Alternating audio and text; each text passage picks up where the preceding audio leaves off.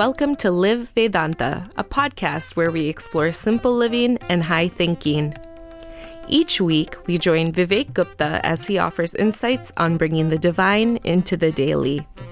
Vivekji has experienced much of what the world has to offer, whether it is attending an elite business school or traveling to almost 50 countries. However, tired with the inconsistent and incomplete peace associated with these pursuits, he decided to turn his journey within. Over the last decade, Vivekji has shared his observations on the science of independent joy with communities across North America and beyond. Nobility is powerful. Surrounding ourselves with people who are noble leads to positive inner transformation. In this episode, Vivekji explains how this happens naturally and shares his personal experiences.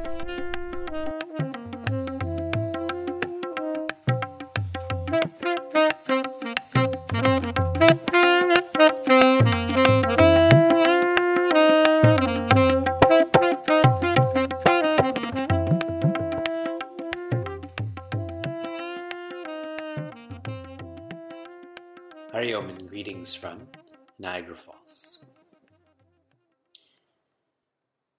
We'll begin with a quick survey. How many of you would describe yourself as a hard worker? By show of hands, how many of you are hard workers? Okay. How many of you believe you're a smart worker? You don't just work hard, you work smart also. okay. How many of you feel that something is missing in your life? That there's still a sense of incompleteness?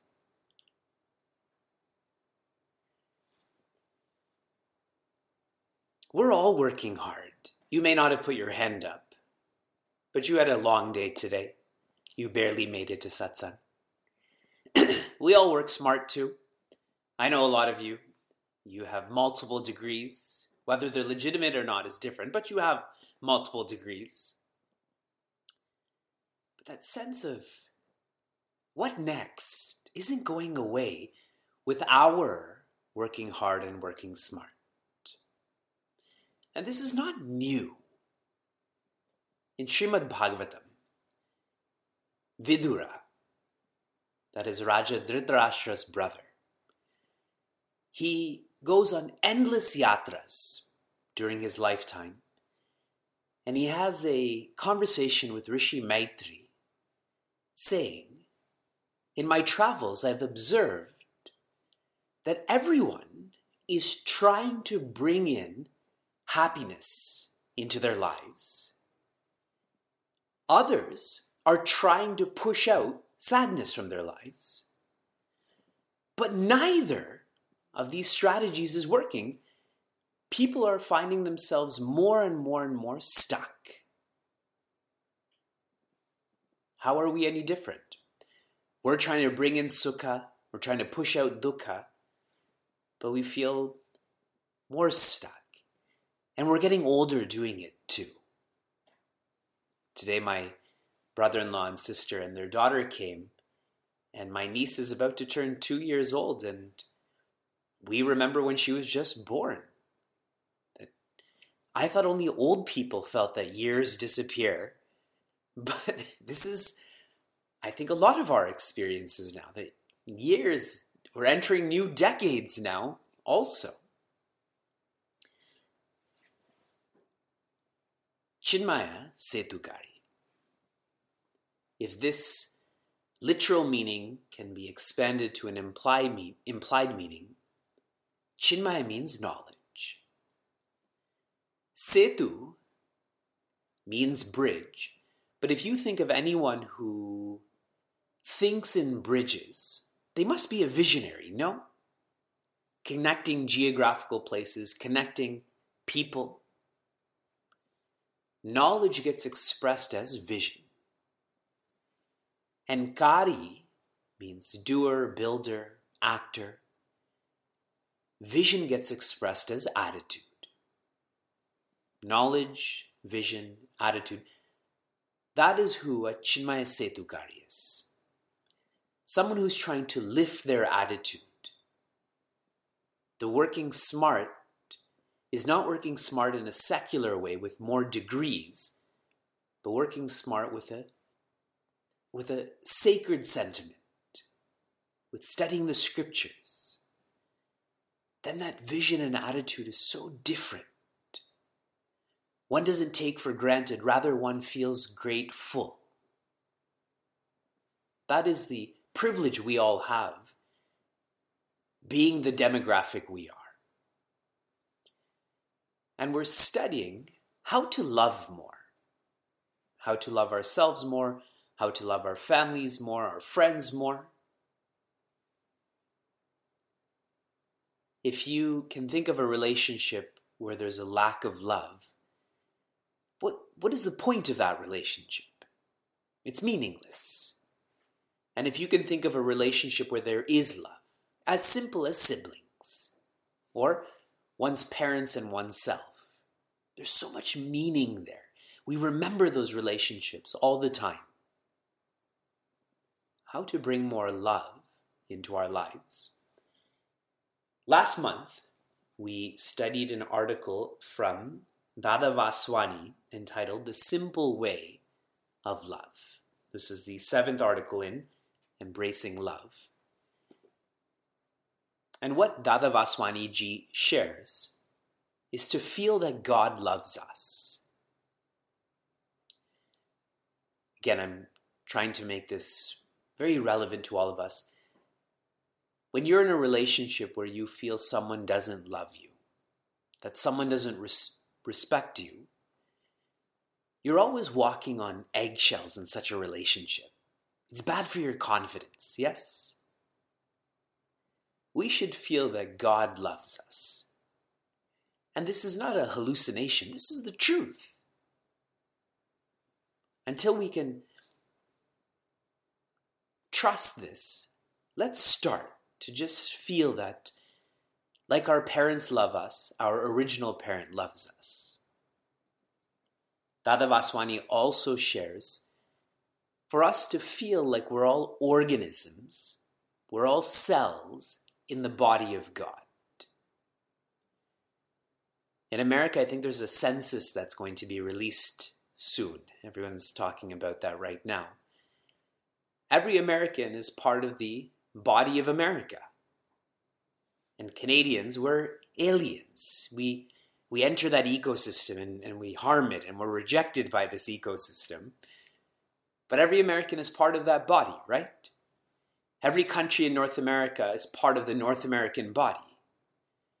If we can keep on lifting our vision, then every one of us is a cell in God's body. And this is the truth too. In Srimad Bhagavatam, in such detail, this is shared. Dada Vaswaniji also shares that we should feel those in our lives are God. When Swami Tapovanam and Swami Chinmayananda would write letters to people, what would be one of their opening lines? How would they address people? Does anyone know? Blessed self. So, who are they writing to? They're writing to themselves, isn't it? When someone of that caliber says blessed self, do you think they're doing that just for fun? Or they're doing that casually? They know that we are a God. We don't. So they're sharing openly. This is who you are. So for us to try to do the same is to share that others are God. To share that others are greater than they think they are. These are simple ways to bring in more love into our lives. Then we studied an article called Cultivating Love Divine, and this is by Swami Chinmayananda. And Gurudev's main point is noble thoughts plus hard work is how you cultivate love. Noble thoughts plus hard work. Noble thoughts is what I described knowledge, vision, attitude. And then hard work means practicing that. It's one matter to say that patience is a virtue, but then trying to be patient is very different. It's hard work.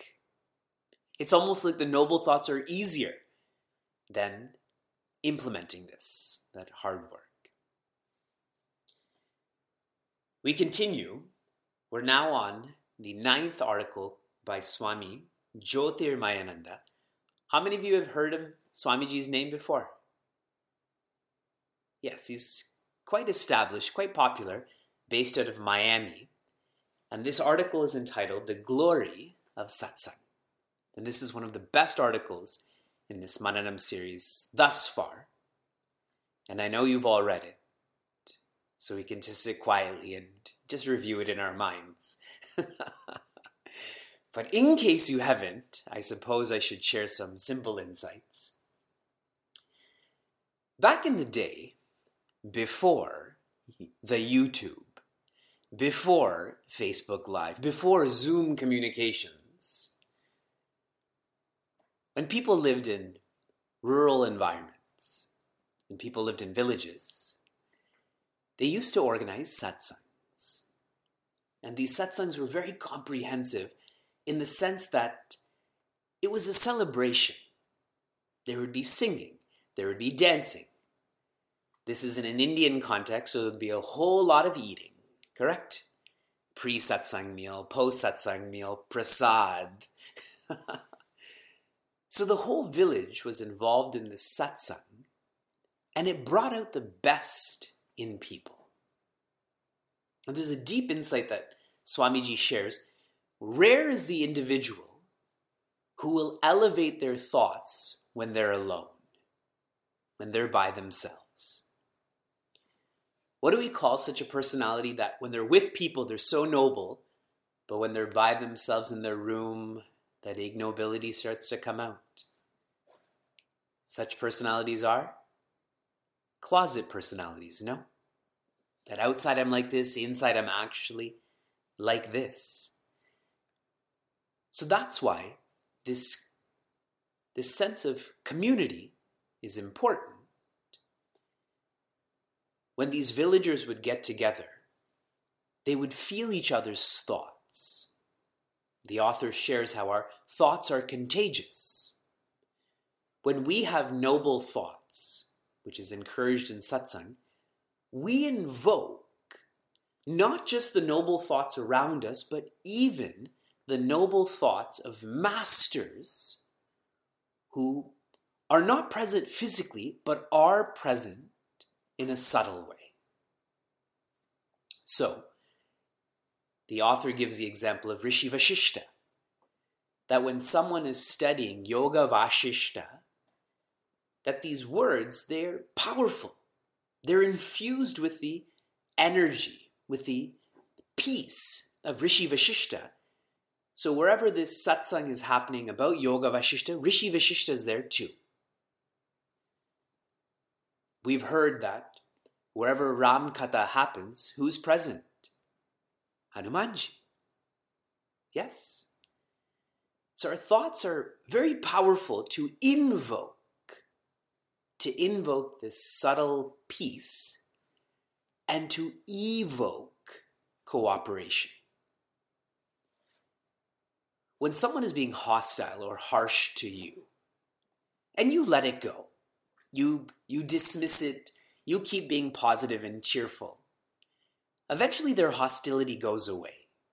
Their harshness goes away. Yes, they may not talk to you for some time, but at least they're not being pushing you back. There's a sense of cooperation that you created. You evoke that in that individual. The author shares the sense of cooperation is like multiple countries and multiple organizations coming together to develop a space program, to get a rocket off the Earth. It can't be one person, it can't be one organization. It requires that many people to um, take this entity into another dimension. The same goes with us. When people are in satsang, the best in them is brought out. And it's not just about large groups of people because we all go to university or did go to university. Big classes with 500 people, 50,000 people in the school. We all have, are invoking these degrees, but is that peace there? Satsang is different. When we are in satsang, impressions are left on our subconscious and unconscious bodies, our subconscious and unconscious personality. These noble words, they're shared by someone's mouth. Noble songs, they're heard by our ears. They're registered by the brain, but the impression is left on the mind. And whatever the mind does, that leaves an impression on the ego. So the subconscious, the unconscious. Examples of kids are given. The kids may not understand what's being shared in a certain satsang, in a certain discourse, but it is leaving an impression. That seed is being put into the soil, and when that impact will be felt, it's not for us to understand that fully, but it will be felt. Yes? Many of you would have been part of Chinmay Mission before you even knew you were part of Chinmay Mission. Yes? And here you are, decades later, in so many courses, engaged in so much of service. It leaves an impact. Swami Tejomayanand always shared that satsang is infallible. Did I pronounce that correctly? Infallible. That it, it's never in vain. It will always work. We don't understand it. We may have a certain timeline. That doesn't mean that that um, is impotent. It's not, not according to our understanding and our, our timeline. It is infallible. The author gives the example of Mahatma Gandhi also. That even in the most troubling times in the freedom fight, that Mahatma Gandhi used to organize satsangs. Before meetings, before rallies, there would be a focus on bringing people together to lift their minds up. That politics should serve spirituality, not the other way around, which is what's happening right now, correct? It's spirituality is a servant to politics. It shouldn't be like that. We've seen what Mahatma Gandhi has done to oppression. How he's brought out that freedom in people, in countries. Not just India um, was freed in 1947, many countries were freed. They, re- they realized that they could do it too. In satsang, the scriptures come alive. And this is such an important point for all of us who often get lost in our intellectual societies, our intellectual workplaces, our intellectual discussions, that we become masters of theory but are weak in application. Ramayana, Mahabharata, this all becomes real in satsang. And Swamiji finishes this article with a shloka from Bhajagovindam. What shloka of Bhajagovindam shares the importance of satsang? What number? Or you can just tell me the line. Satsangatve nisangatva. Being in satsang leads to nisangatva. Nisangatva means independence. It means detachment from not the world, but worldly values. Some people are scared of satsang because they think they'll become weirdos. That they won't know how to interact with people. They won't know how to make money. That doesn't happen. What happens is that we become independent of worldly values, like competing all the time grinding all the time, etc., etc., etc. This is all shared in this simple article on the glory of satsang. The tenth article is entitled The Power of Satsang by Swami Chinmayananda. And this is, I think, the shortest and funniest article that we've read so far. Did any of you read this 10th article? it's just a story. It's just a three page story.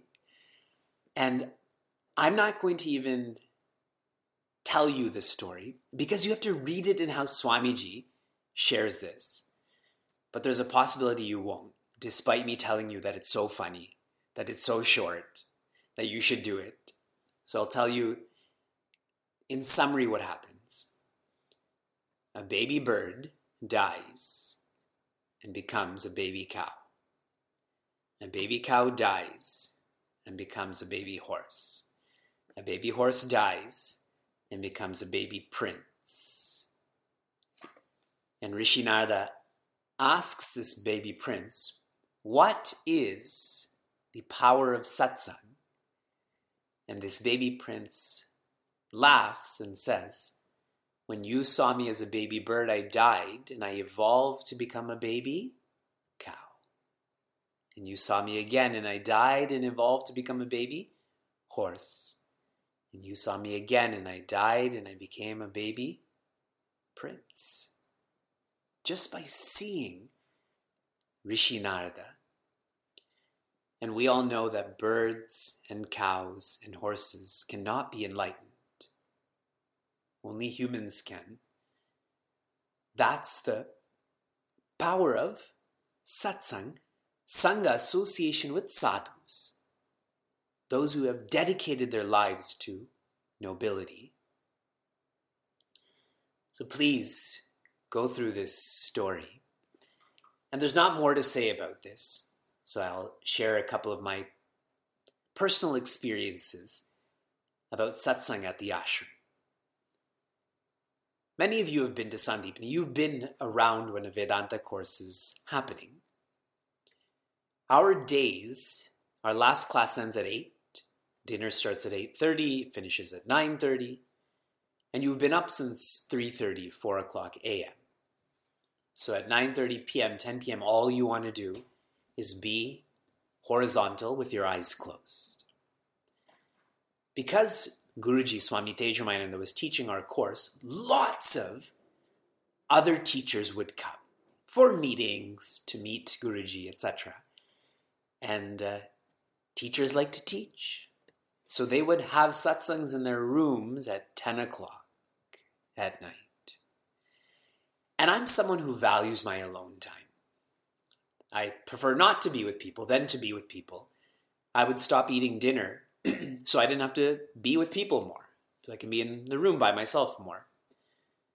So I would not attend these satsangs until one of my batchmates had told me, You should never miss an opportunity for satsang because you don't know if this chance will come again. You being by yourself in your room will come again and again and again. The ashram is jail. It, it can't be otherwise. but this teacher, this message may not. And he said this. We weren't even so close, but he said it. And it left such an impact on me that I never complained about being physically tired or that we have lots to do. I would start attending those satsangs. He was right. Who cares if I sleep half an hour less or I have to be with people for an hour more? When everything I described earlier, courtesy of Swami Jyotirmayananda, is true. One more personal experience about satsang in the ashram. We had just finished our Vishnu Sahasranama class. It was at the mandir that day.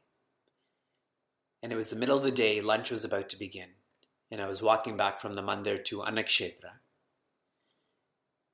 Prior to the course, I had heard of the word moksha, enlightenment. And after this particular chanting of Vishnu Sahasranama, I realized that that's the only purpose why I'm here and why anyone is here. And that the route to enlightenment is satsang. So all one has to do is stay on course. All one has to do is follow satsang, and one will be assured of enlightenment. So, all that our masters are sharing, not to be taken lightly. This is infallible.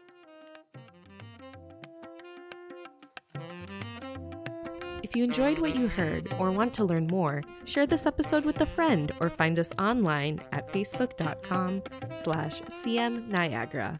For those on the journey of self-development, Chinmaya Mission Niagara provides a community forum for seekers to listen, reflect, and contemplate.